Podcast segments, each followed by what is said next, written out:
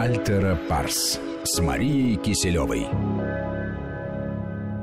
Я напоминаю, что в студии Мария Кислева, клинический психолог и кандидат психологических наук. А, мы хотели подробнее выяснить причины взрослой агрессии и понять, а, что с ней делать, а, куда она девается. У разных mm-hmm. людей ведь она э, куда-то девается, куда она иногда выливается на кого-то, да, иногда она э, не выливается. Вот что mm-hmm. с ней делать? Ну, во-первых, чаще всего агрессия возникает э, при неадекватной интерпретации событий.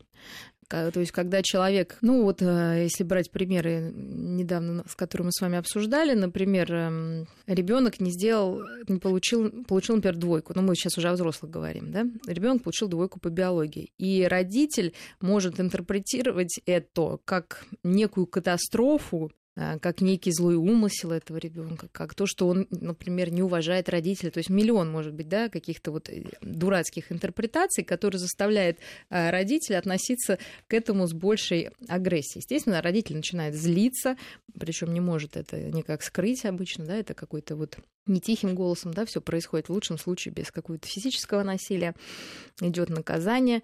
В свою очередь, ребенок, который подросток, которого наказывает, он интерпретирует это так. Ему, этому родителю, важны только мои отметки, значит, он меня не любит, он меня не ценит как личность, меня это унижает, значит, я полное ничтожество, э, совершенно беспомощно что-то ему доказать. Беспомощность очень часто вызывает агрессию, потому что это самое сложно переносимое чувство, когда ты чувствуешь себя ничтожным и беспомощным, тогда ты переворачиваешь это в гнев, в агрессию и сразу приобретаешь некую власть. Вот самая большая власть, конечно, это взять нож и кого-то порезать, да, потому что тогда ты уже просто властелин мира. И вот получается такой замкнутый круг.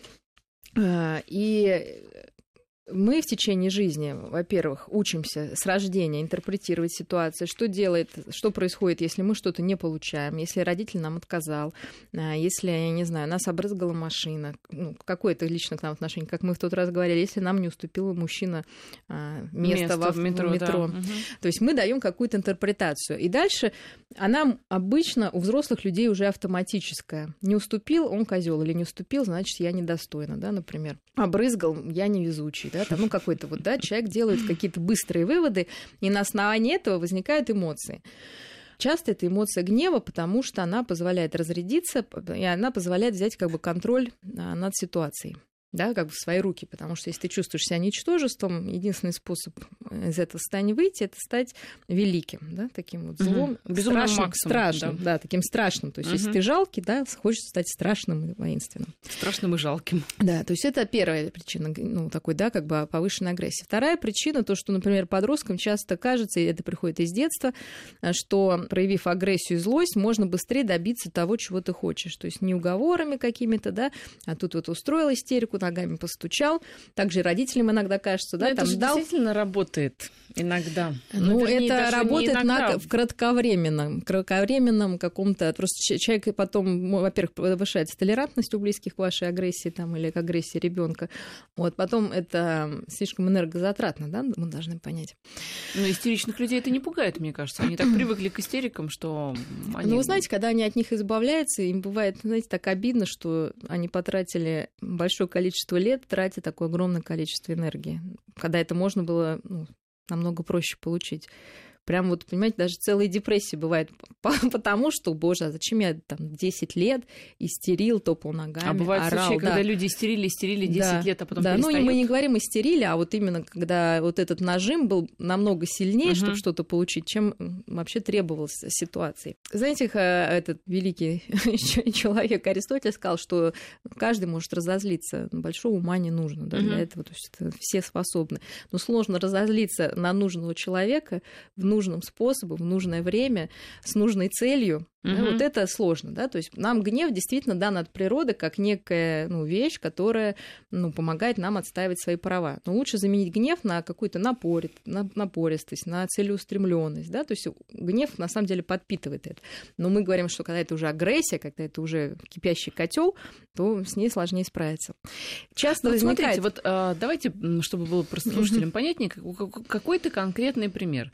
Вот вас, допустим, кто-то а, оскорбил словесно интересно. Ну, вы там общались с человеком, ну, условно говоря, да, и тут он как-то неадекватно себя повел, а, с малознакомый человек, допустим, да, естественно, у вас возник гнев да? Ну хорошо, вот смотрите, что с ним естественно, делать? это не совсем верно. Вот эм, был прекрасный психотерапевт Карл Роджерс. Э, он, ну, он работал с разными пациентами, и он мог позволить э, себе вытерпеть, ну как не вытерпеть, вот именно вынести это, когда даже пациент вот очень злился или кидал, мог кинуть, один раз в него вазу кинули, да, он просто отогнулся и сказал, что, ну, видимо, вам совсем было плохо, да? Просто, опять же, вопрос интерпретации. Главное было увернуться, Мы да. должны понять, да, почему этому человеку так важно нас обидеть. Вот я возвращаюсь к тому, что гнев возникает при неверной интерпретации. Когда нас кто-то обидел, сказал там ты там такой секой, если мы где-то в глубине души думаем о себе так же, то мы думаем, что этот человек, это все происходит автоматически и бессознательно, ну просто моментально, да, мы думаем, так, он точно, он в точку попал, я действительно такой, но я ему покажу, что я не такой, и себе докажу, что я никак, да, и даете там в глаз, и говорите, нет, я большой и сильный. Вот. А если вы понимаете, этот человек хочет меня обидеть, наверное, потому что, ну, в чем его цель? Зачем вас обижать-то? Если у того все в порядке. Вы думаете, наверное, у него что-то плохо в жизни, да, сегодня, настроение не то. Но это ко мне не имеет никакого отношения. Вы можете сказать, извини, мне неприятно с тобой разговаривать, и уйти. Да? И гнева нет. То есть, э, когда задается вопрос очень часто, что делать с гневом, представьте, гнев как котел, котел с гневом, да, то есть угу. закрыть крышку и подавить его в себе, либо открыть крышку и пусть он выплескивается, то самый правильный ответ это снизить, ну, огонь, да, убавить убрать огонь, убавить да, огонь. А огонь это наши мысли, да, то есть мы можем себя разогреть, и говорить, опять он меня обидел, я полный, если я сейчас ему не отвечу, я буду полным ничтожеством в своих глазах, я сейчас его проучу. И потом нас, кстати, учат часто родители, ты должен уметь постоять за себя, там, если тебя обидели, дай сдачи, там, да, вы неправильно, вас... были у нас случаи такие, вы неправильно воспитываете детей, они должны чуть ли там не с пистолетами ходить, чтобы, ну, понимаете, да, что-то ненормально. Но согласитесь, умение постоять за себя, оно важное, умение а, постоять именно за свое достоинство, чтобы не вытирали Человек, тебя который который в гневе, это обычно со стороны смотрится как человек, потерявший не то что достоинство, да? да, то есть он смотрится смешно, да, он смотрится слабым, да, то есть это стыдно, да, если со стороны увидеть.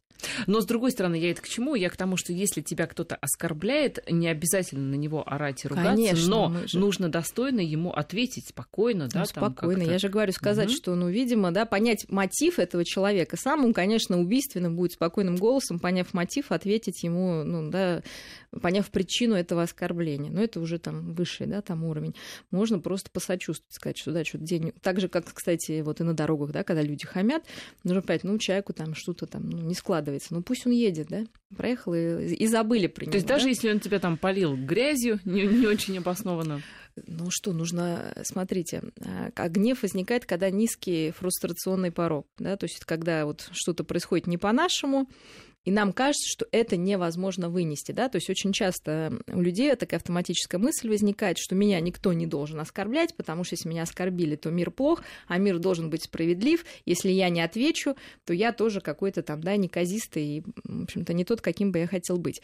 И в итоге человек себя накручивает, да, вот он этот котел, он этот огонь разжигает, да, то есть он все сюда приплетает, еще вспоминает какие-то истории, которые с ним до этого случались, а можно, наоборот, это все провести совершенно обратно адекватный диалог да, с собой. Это не значит, что вы должны там подставлять правую щеку, да, вы должны сказать, мне это неприятно. Я не собираюсь с тобой вступать в перепалку, прошу больше там, там ну, не делать там, уйти просто, да, от этого. Ну, вот обычная история, например, на дороге, кто-то кого-то подрезал, ну, и случайно, ведь такое наверняка там бывало, бывает, и, у, и у вас, да, и у меня, ну, у всех бывает, ну, случайно, да, не увидел там как-то, совершенно не, не, не по злому умыслу, вот, и тот человек, он э, окно откроет, из машины высунется, все, что о тебе думает, скажет, ну ты уже извинился, да, ну ты же как бы вот не специально.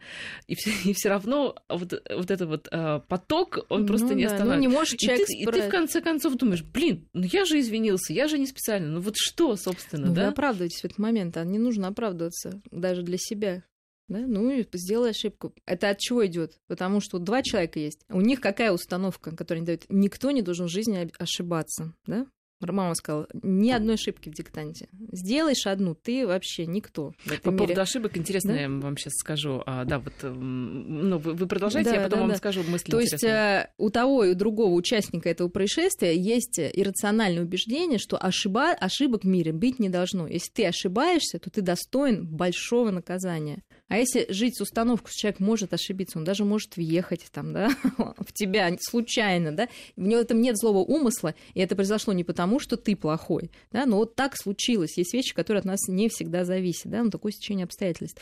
То не будет гнева, да, тогда мы можем просто сказать себе, да, мне это не нравится, но я могу с этим справиться. По поводу вот ошибок, мне кто-то рассказывал такую интересную мысль, а, не мысль, а, а опыт, я не знаю, американский, либо какой-то еще правило зеленые ручки, не знаете?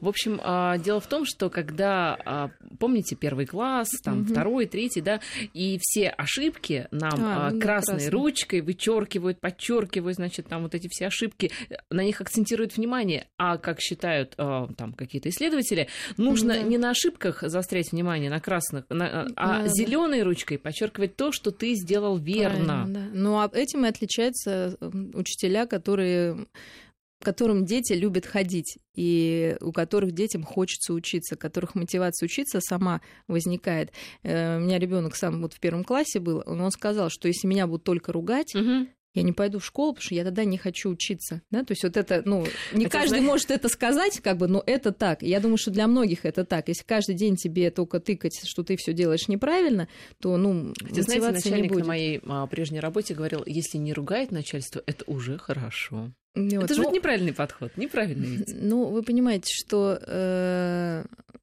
важно, наверное, баланс. Нельзя только, закрывать да. глаза. Угу. Нет, мы должны понять, что нельзя закрывать глаза на то, что вам обидели. Вы должны сказать, что мне это не нравится. И я считаю, что никто не имеет права меня оскорблять. Я напоминаю, угу. что Мария Кислева, клинический психолог, у нас в студии. Через минуту продолжим. Альтера Парс.